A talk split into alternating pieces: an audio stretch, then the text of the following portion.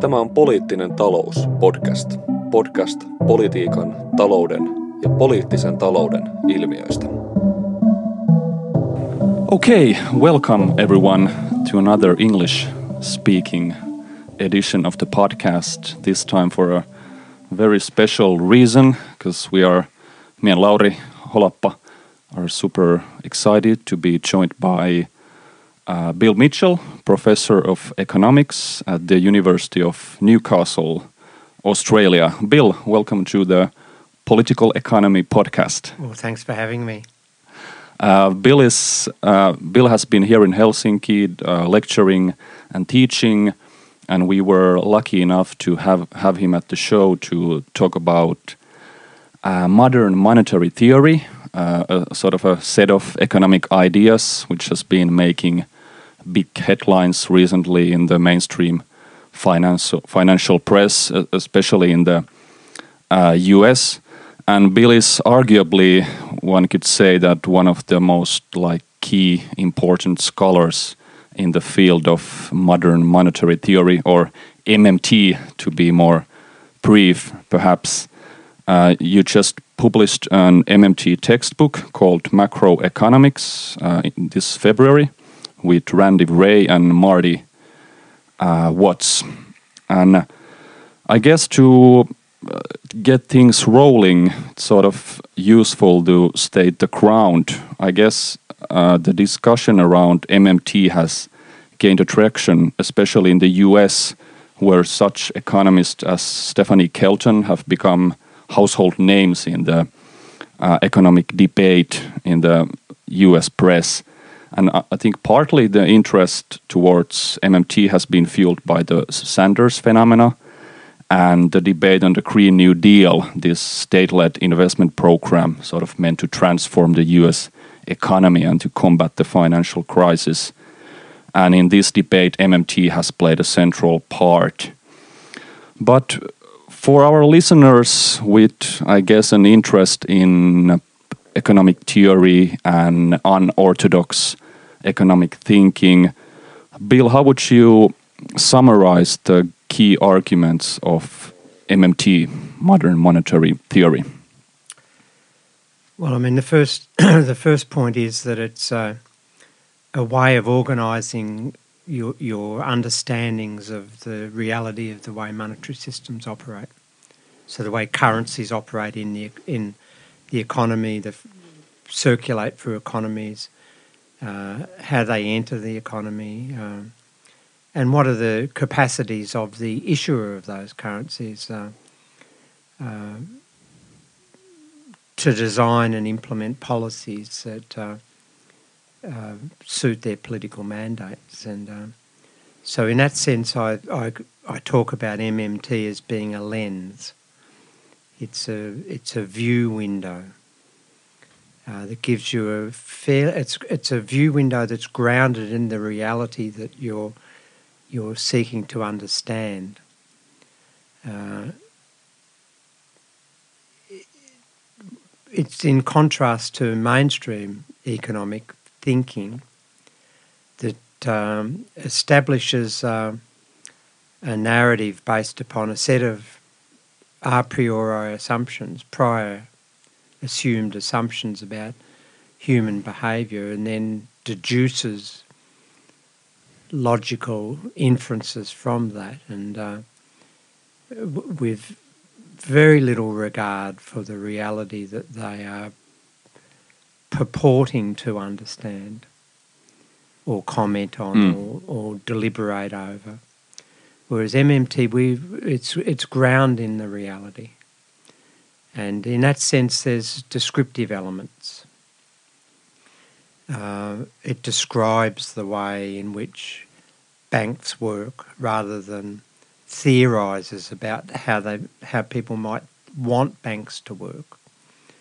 Um, uh, it, and it describes the way in which uh, currencies enter the economy, the system, and the way they exit the system. Um, but it's more than descriptive. It's uh, it has obviously the T is an important thing that is often uh, misunderstood. The theory part of it is that it's it's one thing to start from an accounting framework and then uh, examine the way in which those accounting relationships can be manipulated, for example, to provide insights. And so we have uh, MMT has helped Mm. resurrect the so-called sectoral balances framework, which is just a derivation of the standard national accounts that the statisticians uh, assemble each period to help us understand where the economies are moving. But uh, to provide any dynamics to those sort of arrangements, and we won't go into the details just here now, but uh, you need to have some understanding of uh, the behavioural elements that uh, drive those accounting aggregates. And uh, so we, MMT has behavioural elements as well that we draw on from a lot of disparate sources from the past. And uh, but you know the essential points of departure for for an MMT economist are that uh,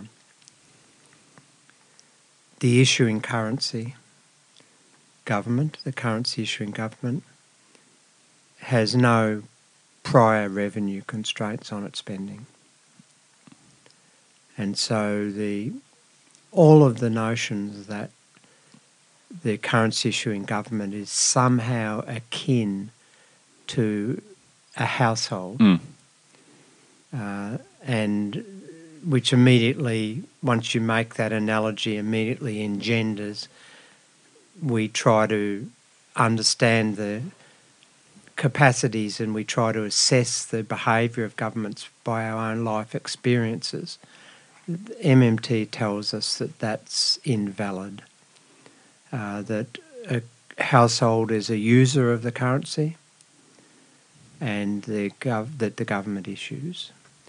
And uh, a household has to fund all its spending via working income generation or running down prior accumulated savings or selling assets that are previously held or borrowing because a household is financially constrained. And so a totally different mindset is encountered in that situation in, in spending decisions. And uh, in imposing that sort of constrained decision making framework onto a gov- Mm. currency issuing government is invalid. Yet that's the approach that the mainstream macroeconomists take. And, and because they take that invalid approach, the inferences that they make are also invalid. And so, as the issue of the currency, the, the, the government isn't revenue constrained. It doesn't have to uh, have funding for its spending, which then raises the question: Well, why does why does the government tax? Yes. And so MMT has a a, a, a whole different dialogue on the purpose of taxation, and it then raises the question that the government doesn't issue have to issue debt to, in order to spend. And so then MMT has a whole new dialogue on what the purpose of debt and what role debt has, if any, and is it desirable or not. And so the macroeconomics uh, is already very different. Uh, and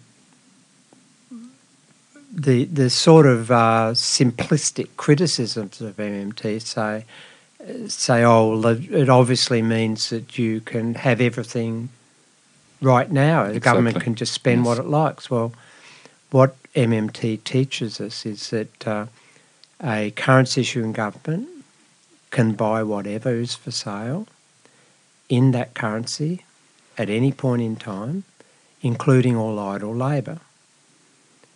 But the whatever is for sale is the operative point because the constraints on a currency issuing government are not financial, they're real in sense Mm. economists talk about real goods and services, uh, labour and things like that, and uh, uh, the things that are produced by by producers. They're real things, uh, and and it's the government can't buy what's not for sale. That's the constraint. And so, you know, in the current parlance, we're talking about the Green New Deal. Everybody who doesn't understand MMT but is attracted by the sort of the in, the um, optimism that Exactly, it, yes. that it generates uh, might be lured into thinking, well, the Green New Deal is just going to be a piece of cake. It's going to be easy. Well, no, it's going to need a massive transformation of rural resources from their current uses into other uses. And, and MMT says that, uh, I think I wrote yesterday that uh, what a person who understands MMT will immediately dismiss a politician who says we don't have enough money to save the planet. But an MMT, a person who understands MMT will not be stupid enough to think that it's an easy task, even though the currency issuing government isn't revenue constrained, it's still constrained by real goods and services and the polit- politics of the day. And they're the constraints, not the revenue Yeah. constraints. But by, by introducing that those insights, and there's much more to MMT than those, but that's a, a good introduction. Uh, the the what I, I think of MMT as lifting the ideo- the veil of ideology on the political debate. It's it's a demo, it's a enhances the democracy of our our, our nations because it gives him it, it stops citizens being duped by politicians and technocrats about what is actually the constraints. And so if a, a politician gets up and says we can't afford to create any new jobs when they've got when you've got 10% unemployment, then they're lying and people know it. And they, if everybody understood MMT, politicians wouldn't be able to get away with that. And so that would lift the, the veil of the ideology. They, they've got enough money, they just don't want to reduce the unemployment. That's what would be known.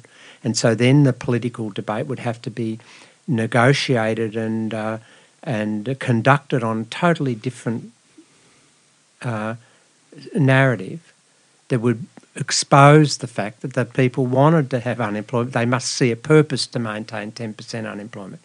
It's not that they could uh, can't afford to create the jobs; they don't want to. So I think that that lifts the veil of ideology and en- enhances our democracies.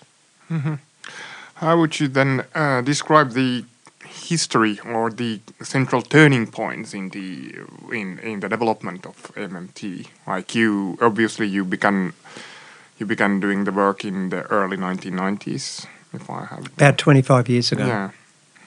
So uh, the, it was like the key figures were you and Randall Wray, Warren Mosler. Warren was a key figure in America.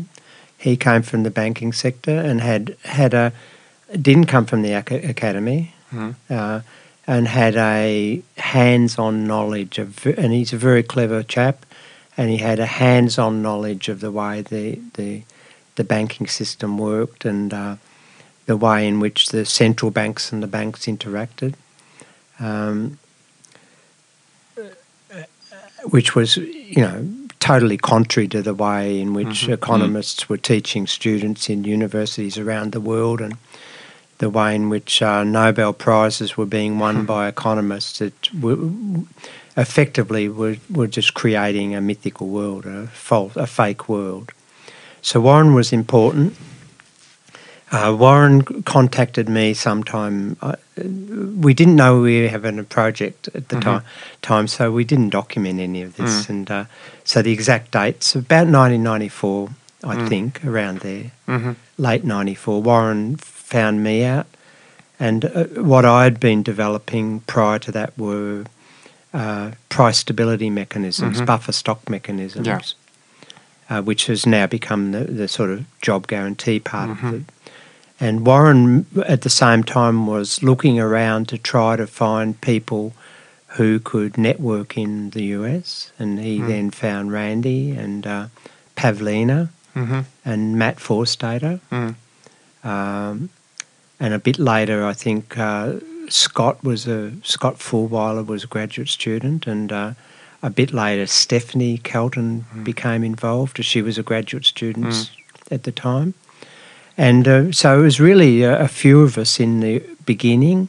Warren came across and visited me in Australia, and I didn't know who he was. I'd, I, we we we all joined up, by the way, on a one of the very early internet mailing lists, the post the PKT list, Yeah. post Keynesian theory list, and it's defunct now. But at the time, it's all these people that were only known to each other through the academic literature Yeah.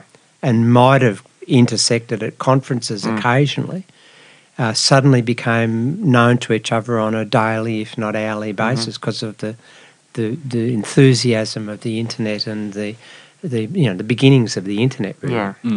And that's what brought us all together, and that's how Warren found out about my work, and uh, and so he came and visited me. Uh, we we we were, were attracted to the Hmm.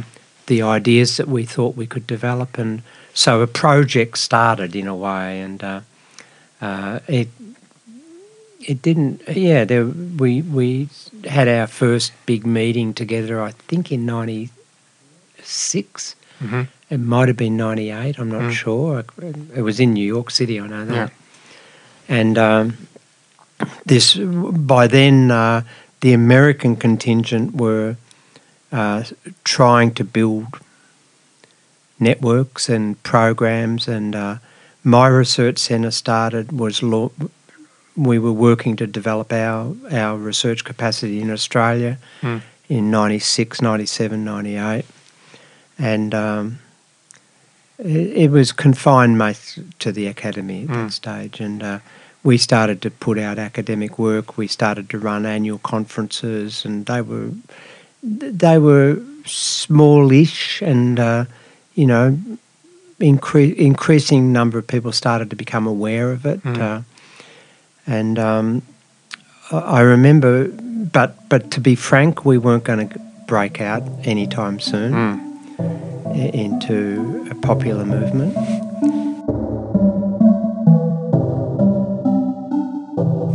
And uh, I remember I thought about it, and I, I went to a seminar in 2004 uh, that was at the University of Newcastle, and it was some uh, uh, computer scientists Mhm. giving a seminar on new techniques in internet techniques, Mm.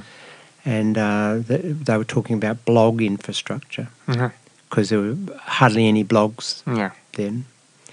And I sort of said, I went to the seminar, I was really interested in it because I, I have a sort of programming background, Mhm. technical background, and uh, I, got, I just sat through that seminar thinking, this is the way we're going to break out. Okay.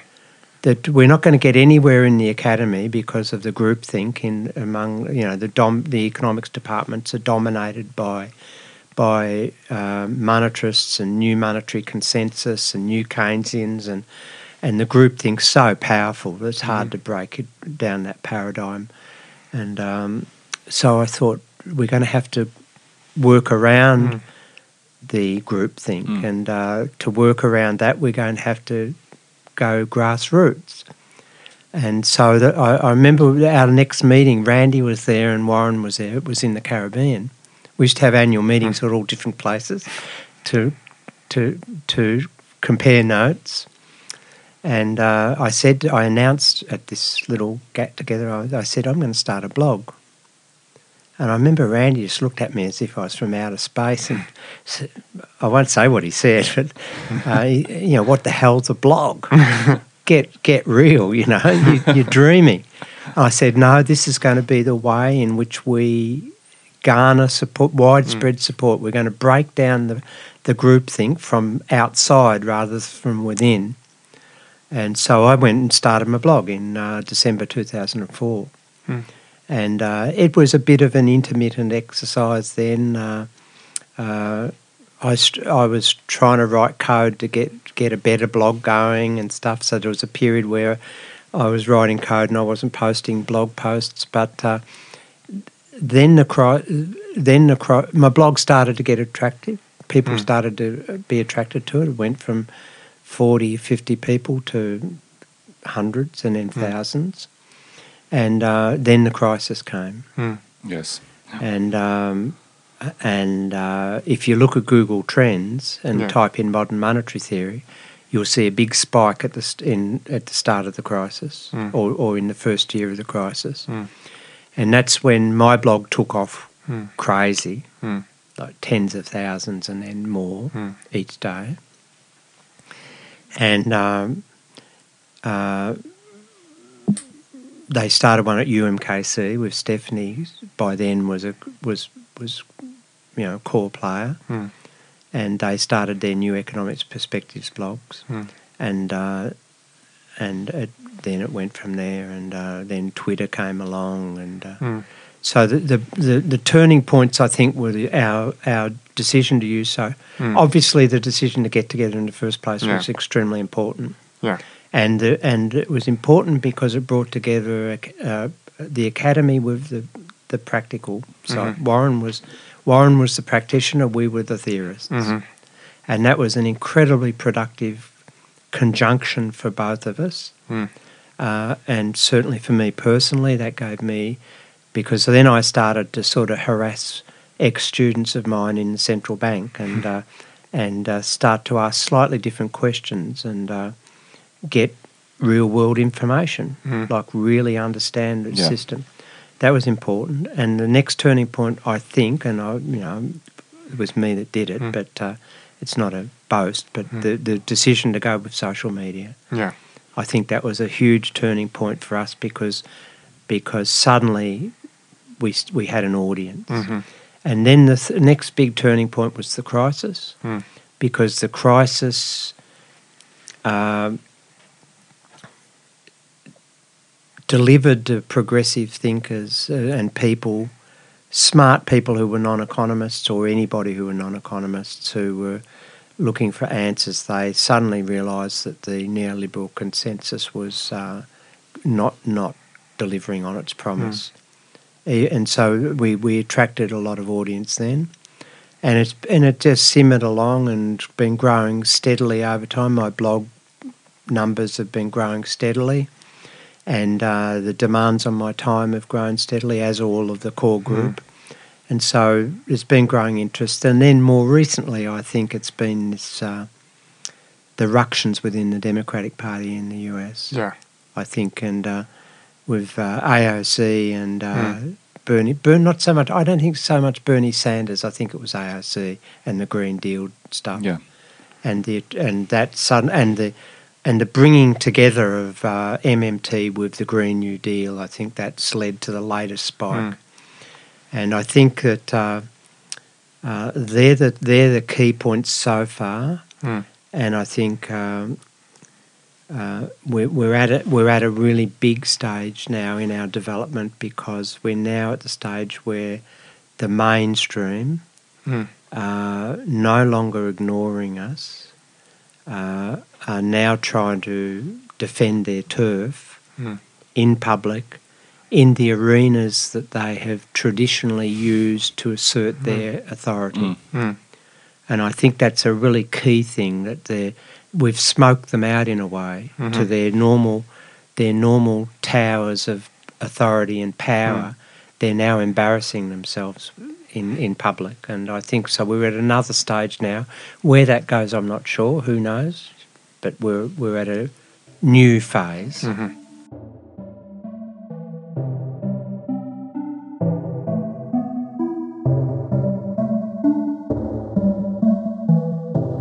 What would you say are the main uh, points of critique that have been sort of aimed at MMT recently, and how would you how would you respond to these criticisms? Well, look, you know, we're getting we're getting attacked now from both the heterodox side, which is Mm. interesting, and the new Keynesian neoliberal side. So that, and I think that the motivations are somewhat different on both sides. So we deal with the orthodox criticisms from the, the dominant paradigm in Mhm. the academy. Um, th- they, you know, without without disclosing a lot, they some of them are motivated just by personal animosity. So I think there's history, in my view, there's a, without going into the details, but there's histories of personal sort of infighting in the American academic scene. And I think some of that spilling out into some of these critiques. That's the first point. I think it's a minor point, though. Mm. I think the pattern of the criticisms are, are, are revealing themselves. It sort of goes like this. Uh, you don't cite any of the core literature, or if you do, you you cite it selectively. You then trot out the standard second year textbook Mhm. arguments that have been used for years, and uh, uh, they can be summarised by interest rates will go through the roof, uh, and it'll be a race for that to happen or hyperinflation to break out. Yes. So there's, there, there, there's a whole pattern to them. Oh, there'll be rising interest rates and crowding out. So that's the standard ISLM second year Mm. intermediate macro. Mm. There'll be inflation, if not hyperinflation, and the and the currency will lose all value. That's just a you know that's been a long-standing mainstream attack on anything to do with uh, fiscal deficits. In particular, any innovative ways to uh, monetary operations that might be matching fiscal deficits, and by that I mean central banks just crediting bank accounts, so-called printing money. Even though MMT doesn't talk at all about printing monies, there's not a printer being turned on when governments spend money, spend uh, governments spend into the economy. So then other other criti- critiques build on that, and they uh, talk about the uh, uh, implications of um, uh, global fo- foreign exchange markets. Yeah. So you get the tr- you get the normal thing, the, the the normal neoliberal argument that if that's been around since the 1970s, that if governments don't do things that are ratified and in the interests of global capital, then they'll dump your currency and it'll lose all value. So you're getting some some people are concentrating on those arguments, which really is a sort of Tina argument, or there is no alternative argument that that global capital rules and uh, Yeah. there's no option, and that's why we wrote the book Reclaiming the State, that uh, to demonstrate that that's that's uh, the myth effectively the sovereign state, the currency issuer rules, and uh, they only allow global financial markets to have any latitude if they choose to give them latitude. So there's those sort of arguments. The inflation arguments are just the simplistic arguments that uh, you, you pump money into the economy and it loses value. That, you know, well, no, you know, standard quantitative quantitative theory of money arguments, which all which Mm. which can only uh, work in a logical way if you fix velocity and you fix uh, the real productive capacity to be fully utilised at all times. hmm And uh, of course, you know they they selectively they make out that MMT is just about printing money like in the basements of central banks, going wild and just going out there on a spending frenzy. and this is, you know, the more extreme critics they they Yeah. engender that sort of uh, uh, imagery Yeah. That that's what we're, we're on about. We're out of control, ill disciplined, and we think we can have everything all the time. And uh, of course, MMT is always, uh, from the very first day, emphasised the real resource constraints on government spending. That even though the government has capacity, uh, no financial constraint, it's still got limits.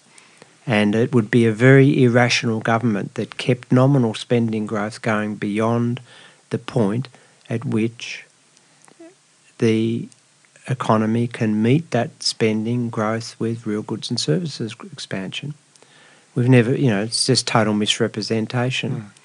The interest rate argument's very interesting because to motivate that criticism, they have to appeal to, you know, classical theories of loanable funds. hmm Uh, the finite savings argument that Mm. uh, there's a loanable funds market and uh, and there's a there's a pool of savings out there at Yeah, any point in yeah. time, and that's fixed. And if uh, there's increased competition for that pool of savings, and the price goes up. That's the interest rate, and that interest rate squeezes out uh, other other uh, borrowers, and uh, then they have a morality play on top of that. That uh, private borrowing and investment is much more efficient because it's market disciplined, Yes. and government spending is uh, is is inefficient and not market disciplined, and so society loses out altogether because that's their criticism. Now, it's it's invalid on so many levels, and uh, you know, one of the extraordinary things is that. Uh, uh, the denial in the mainstream profession is i- incredibly great. That uh,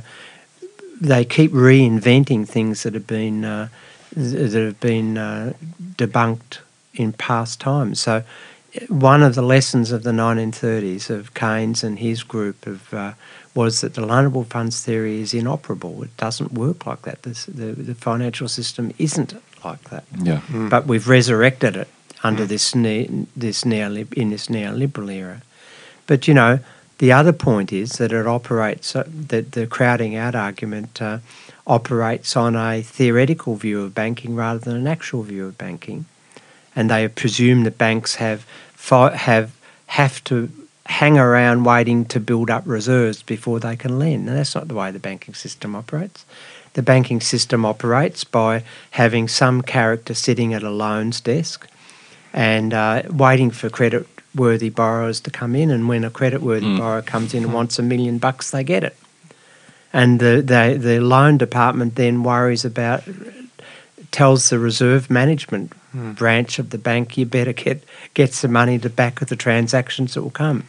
So, in other words, it's exactly the opposite. Deposits don't create loans, loans create deposits. And that's a fundamental new insight that MMT has brought to monetary economics that uh, isn't in the in the standard monetary Yeah. text, isn't in the monetary programs taught generally, and the critics critics are drawing on on monetary theory that is inapplicable.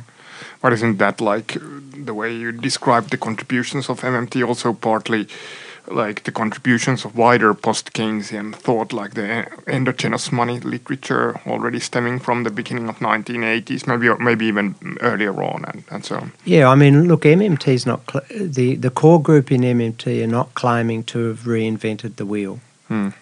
Uh, every every new body of thought draws on past knowledge, and uh, uh, a, par- a new paradigm emerges by by uh, uh, absorbing valid knowledge that's, that already exists, by expunging Mm.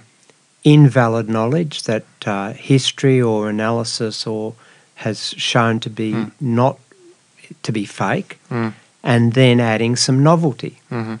And I think you know MMT is no different. That we've added a bit of novelty, we've we've expunged some of the fake knowledge, and we've drawn on some of the valid past knowledge. That's the facts. And you know we we're often excuse. It's often stated, oh, there's nothing new in MMT, Mhm. but what is what is new is wrong. and I've always laughed at that because if there's nothing new, well, then, Yeah, but- why but- are you so aggressive then? yeah, what, what, what's what's going on? Yeah. But but if there's nothing, what is if there's nothing new, then what is new is wrong is a stupid statement. But the p- the point is that we, we've always been clear who our intellectual uh, uh, mentors have been, and uh, and for each of us, those intellectual mentors have been so, have been a bit different. Mhm. You know, someone like, and you know, I, I I think I'm correct speaking about my friend Randy Wray. He's he's much more uh, he's much more came out of come, came out of Keynes, Mm. Whereas my motivations have much more been Marx and Kalecki and those Mm. got those sort of influences. Uh, but be that as it may, they're all all key influences in our intellectual Mm. journey and what where we've come to now, and uh, we acknowledge that. Um, do you still see MMT as, as kind of a part of the wider post-Keynesian community? Do you see you see it as a one strand of post wider post-Keynesian thought, thought, or do you see it, is it a kind of one independent uh, theoretical framework? Well, look, this has been a you know this has been one of the frictions coming from the from the progressive side of the of uh, more recently that uh, I've I've never really liked the term post Keynesian. Mm. Uh, as as a young academic, I I thought it was odd Mm. because Keynes himself said he wasn't a Keynesian Mm. for a start, and Keynesian, the term Keynesian is is quite loaded. I mean, Mm. what are we talking about? Hydraulic Keynesianism, you know, ISLM Hicks type Keynesianism, new the neoclassical synthesis Keynesian, uh, Shackle type Keynesian Mhm. thinking. Uh, what are we talking about? And so I've always been, and even within the development of what we call the heterodox um, community, there's all been debates about whether we should have capital P, capital K, uh, lower P, Yeah. capital K, hyphenated PK, and these are all people vying to make themselves out as if they're somewhat different. so I've never really wanted to be part of a, myself, Mm. and and I'm talking about myself here, not the. This is my view of the Mhm. world, not Randy or Warren Mm. or Stephanie or whatever. Uh, I've never been comfortable calling myself a post Keynesian. Uh, I call my and, and and one of the reasons our new textbook that Macmillan has just published Mm. last week is called macroeconomics Yeah. because there were debates about having a byline, Yeah. you know, Mm. progressive or MMT or post Keynesian in it. Mm. One of, the reason we call it macroeconomics is because we're macroeconomists. Yes.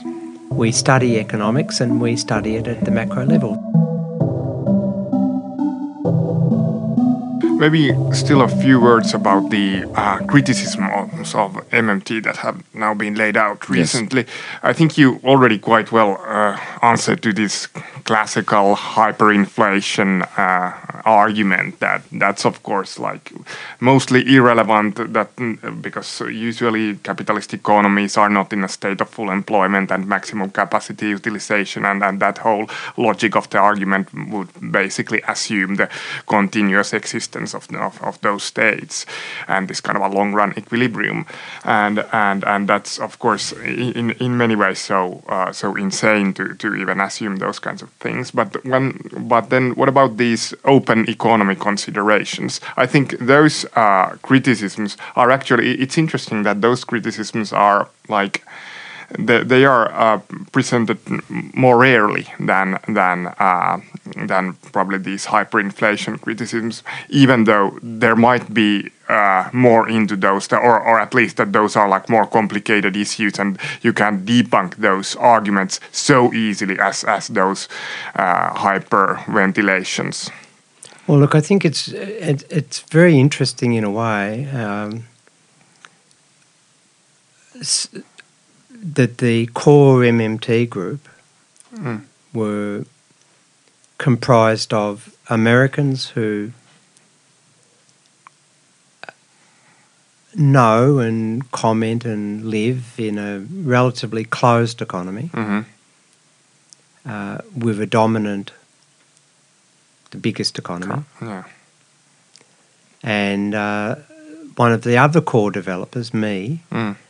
lives in a, and has, has uh, knows what a small open economy, hmm which uh, and moreover a small open economy that uh, trades in primary commodities rather than yeah. industrial commodities, and the difference there is that it, industrial commodity trades tend to be at fixed prices Mm. and stable prices. They're sort of cost markup type Mm. pricing and stable cost structures and therefore stable prices. Whereas uh, commodity, raw primary commodity trade is inc- is incredibly volatile. Mm.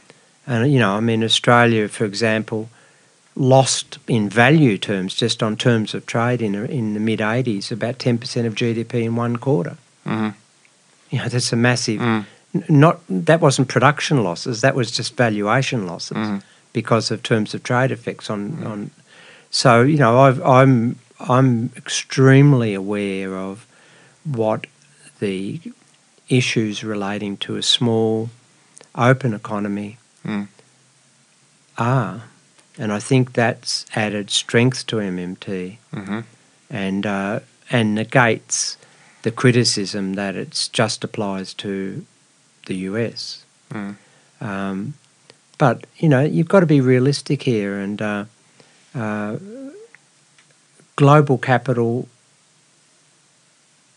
m- may easily choose to work against the interests of the of, the, of a na- nation. A global capital that that holds and trades in a currency of a nation may have totally different um goals to the Mm. well-being of the people of that nation. That's clear, Mm.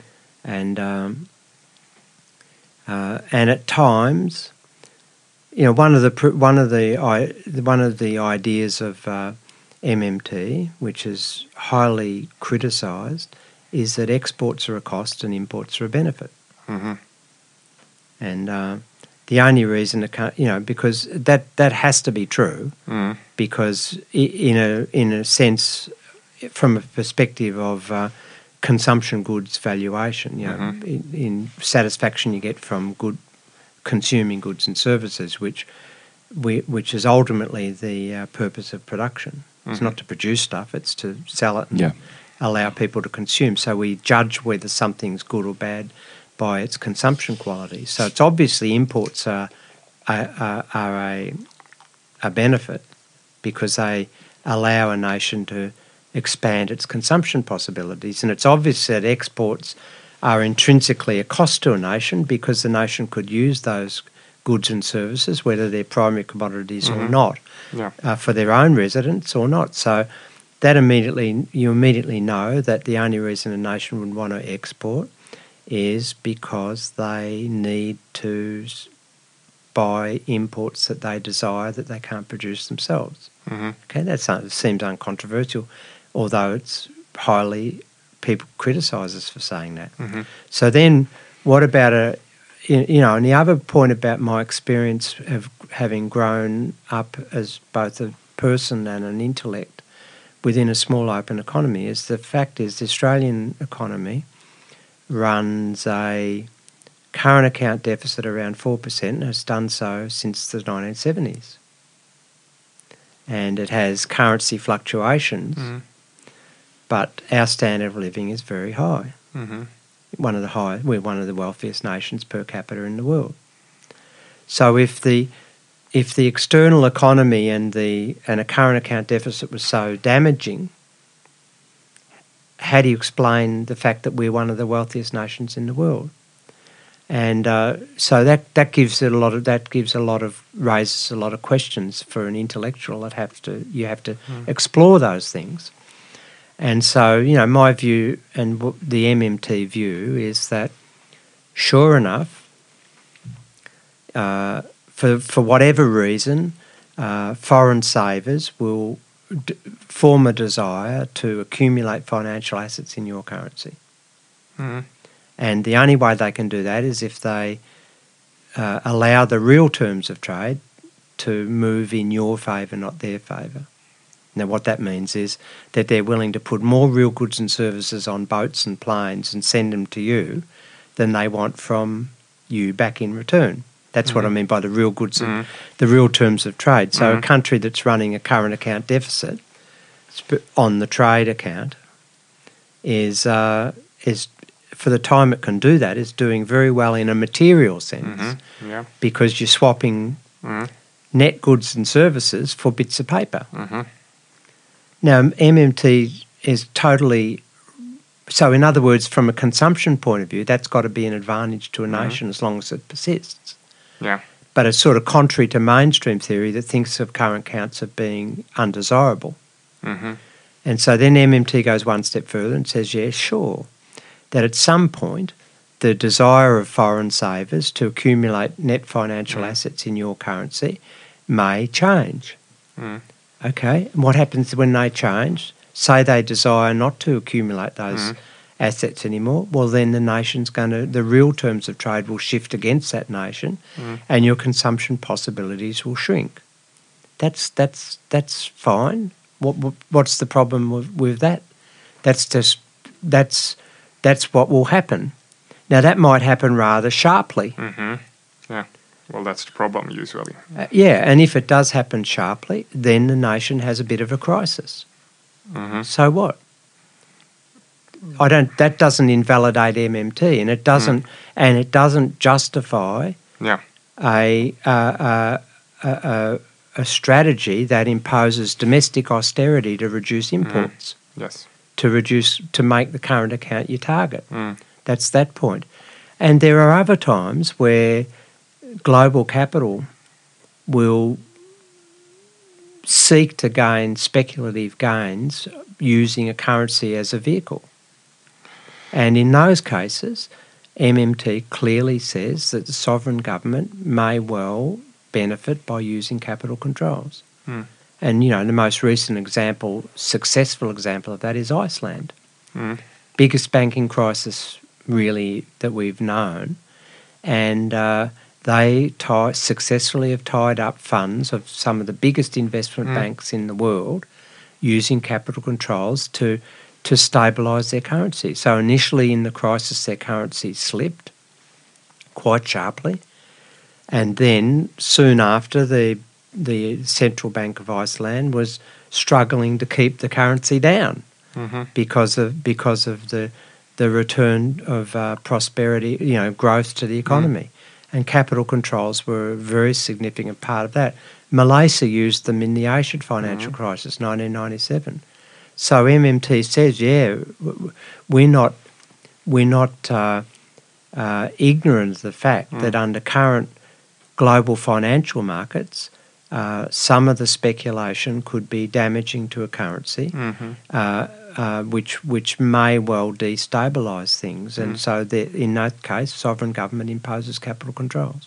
So you are not arguing for a continuous use of capital controls only in those crisis periods. Horses for courses. hmm I think you use policy. Policy is not a technocratic, rule-driven thing, and No. that's the problem with neoliberalism. It's attempted to make everything rule-driven.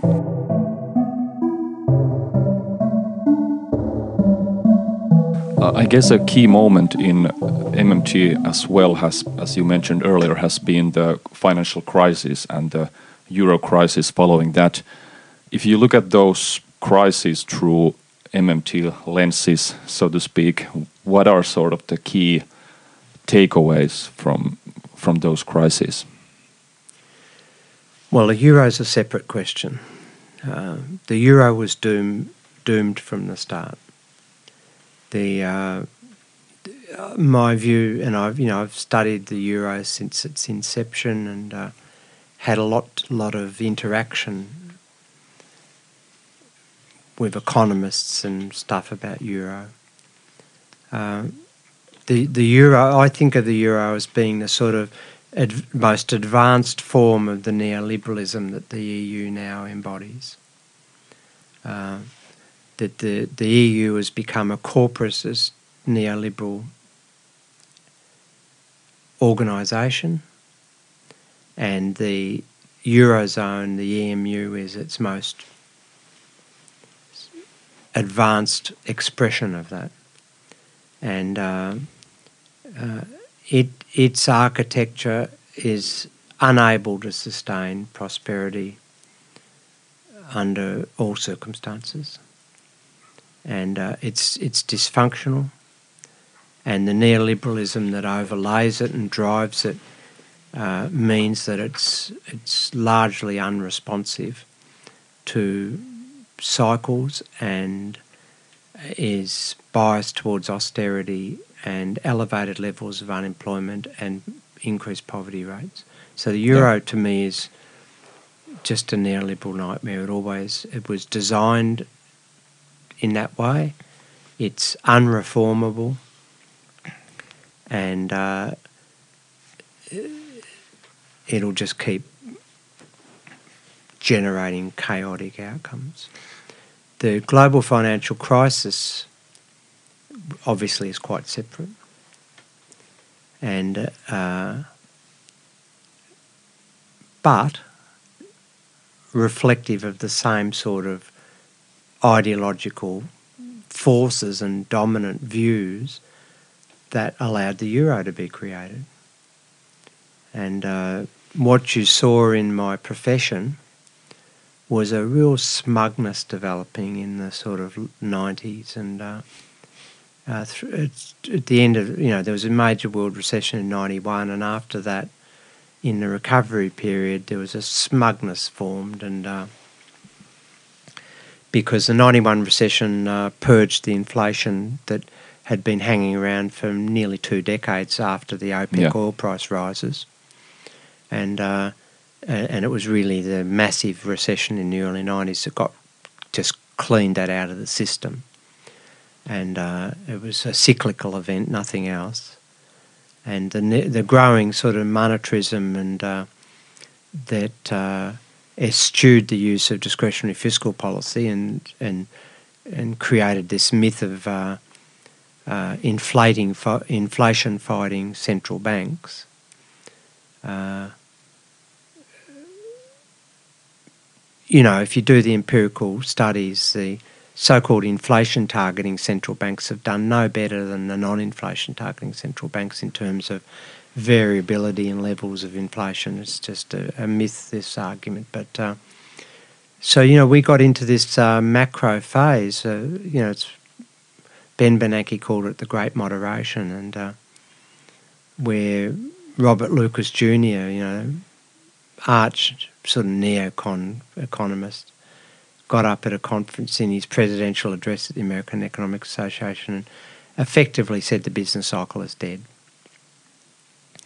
That uh, we've solved, you know, he said more or less, we've solved all of the great challenges in macro, great historical challenges in macro, I'm paraphrasing, in macroeconomics. And uh, the only thing left for governments to do now is to uh, address the micro issues, structural issues, Yeah. which are, you know, scrapping income support systems, pensions, scrapping, cutting, Labour market flexibility. labour market flexibility, privatisation, and all those things. So he was just giving uh, giving uh, authority for governments to continue. And then, of course, in 1994, you had the OECD job study, which was endorsed by all these characters and uh, which sort of laid the foundations for activist labour market programs, uh, uh, supply side uh, which really uh, consolidated the abandonment of the concept of full employment and replaced it with uh, the concept of full employability. That uh, you know, Yeah. that the problem of unemployment was the problem of the victim, not the system, and so we had that era, and um, and then of course uh, the you know the likes of uh, Larry Summers, who's now criticising MMT, and and uh, those guys uh, with the massive uh, deregulations of the financial sector and the uh, re- reductions in surveillance mechanisms and uh, prudential regulation and uh, and prudential oversight.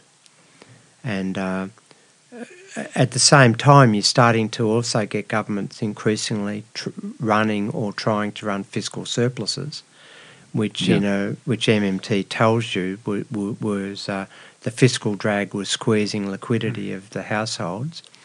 Um, and at the same time, you have uh, the labour market deregulation squeezing the capacity of real wages to grow in line with productivity. Mm. And you're starting to get this perfect storm forming because the, uh, the, the, the increasing gap between productivity and real wages was uh, there was a reason why real wages grew historically with productivity. It was called the realisation crisis. That workers had to buy all the, if you're pumping more consumption goods out, you had to give workers an increasing capacity Yeah. to buy stuff. Otherwise, you'd have a Marxian realis- realisation crisis. And the, the, the so the way that was solved was uh, the, and the perfect storm started to build, unbeknown to these the players, was that uh, uh, financial deregulation created this financial engineering capacity, this new breed of uh, credit pushers that uh, uh, they're like dope pushers. You know, they, they just were pushing credit out, and that's when we started to see household debt expand dramatically. And that gave this semblance of stability, of growth, that as governments were withdrawing from the, the, the, from the economy increasingly, outsourcing things, deregulating, uh, we were starting, and growth was continuing. And the, the capital thought they had the best of both worlds. Both they could squeeze the workers in the wage system and then load them up with debt and get interest from them through the credit system. Mhm. And uh, you know the MMT group in in as as early as when we first formed, we was we were starting to write and talk about how that was unsustainable. And um, obviously, we're not uh, uh, prophets. We didn't know when, but it was obviously that it was building to an unsustainable end. That uh, households and firms couldn't continue to accumulate debt liabilities forever in an environment where real wages growth was was restricted, Mm. and uh, it, it obviously was uh, it was becoming obvious that the uh, uh, stability of the system was becoming um, highly sensitive to even the smallest changes in either unemployment Yeah, exactly. or interest rates. That just mighty movements would create big disturbances. And you know, the orthodox mm, uh, economists were celebrating that the business cycle had been solved. Uh, you know, you had this famous report from Frederic Mishkin on Icelandic Mhm, yeah. banking system, and you know, he pa- paid this commission to do it, and and said that everything's fine. You know, his his initial report was titled "Financial Stability in Iceland." and then it's changed. It was yeah. changed to financial instability when the system collapsed. But so there was a perfect storm building, and the the arrogance of my profession and the sort of groupthink of my profession was um, just in denial, basically, and that had to crash. And of course, the the uh, Gordon Gekkos of the world got ahead of themselves. Greed just they got too confident, and they overstepped. They went too far, and they so they they they couldn't extract enough return out of uh, standard debt and loading up normal people, uh, credit worthy people with debt. Uh, they just kept driving the margin of what credit worthiness meant and going down to the point where we got all Yeah. these, these what were they called uh, ninja loans, no income, no job loans, and uh, low doc loans and no doc loans, and you know, in the end, it was just uh, greed going crazy, and uh, the the oversight from the prudential authorities had gone, and it was going to crash, and it crashed.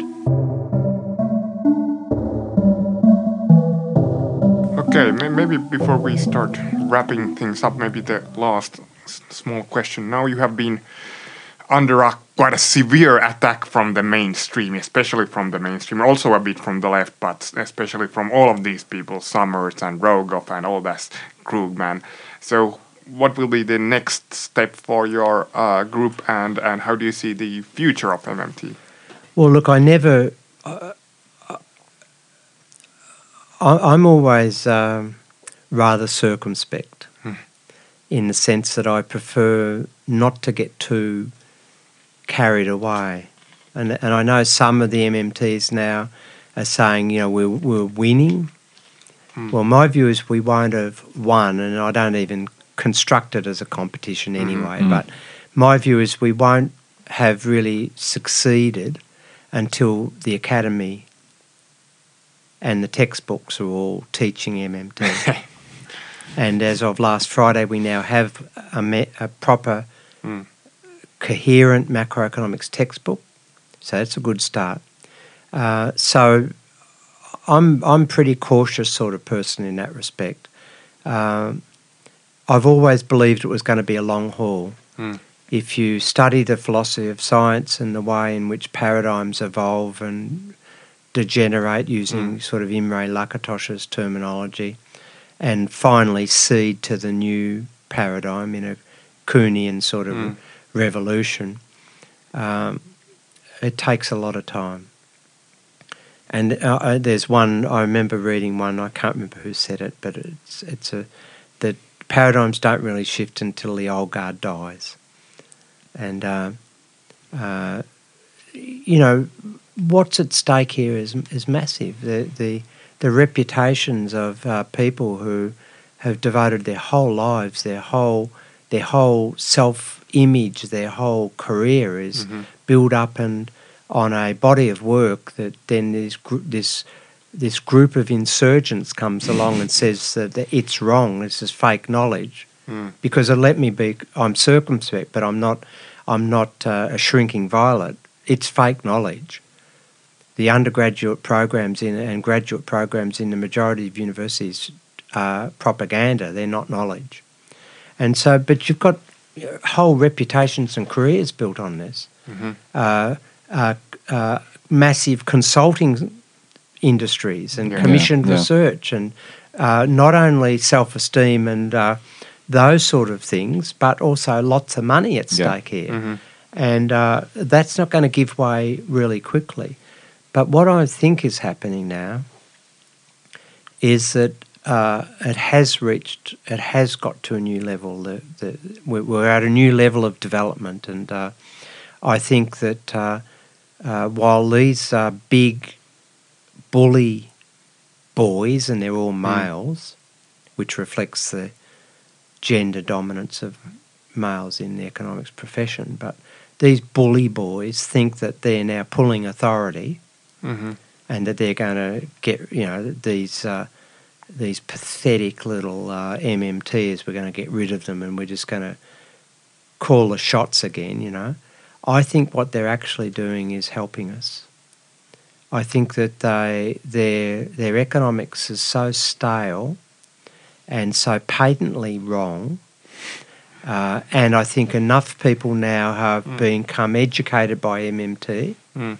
And I use the word educated because I think it's proper knowledge. I think that uh, enough people now are in are sufficiently literate to realise that these these this old guard is just embarrassing itself themselves, and I think they're they're just really giving us more more advertising. And I think what you're now starting to see is the, a real degeneration speeding up in the Orthodox camp. Mhm. And um, now, where that goes from here, who knows? I'm still, it's, it's still a long haul. It's a slow burn to get into the academy. That's not going to change anytime soon, and that needs a generational shift Hmm. because the old guard are just not going to relearn stuff. I mean, Krugman said it the other day. I think I saw a Twitter from him that that uh, that requires me to understand something I'm too old to learn it. I, I'm, para- I'm paraphrasing. He said something like that, and that's the problem.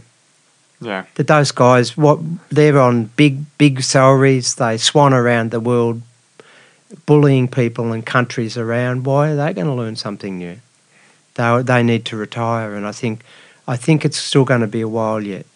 But who knows? I mean, Green New Deal is a massive organising framework, Yeah. and uh, it and and the Green New Deal is attractive to the young people Mhm. because it's their future. The old bullies, it's not their future; they're dying off, and so I think that the the the way in which now MMT is being associated with the Green New Deal, and providing a retort against the neoliberal economics narratives that we can't afford to do it financially, is a great thing for our development and may well speed it up but I still think it's going to take time to penetrate the academy. Yeah.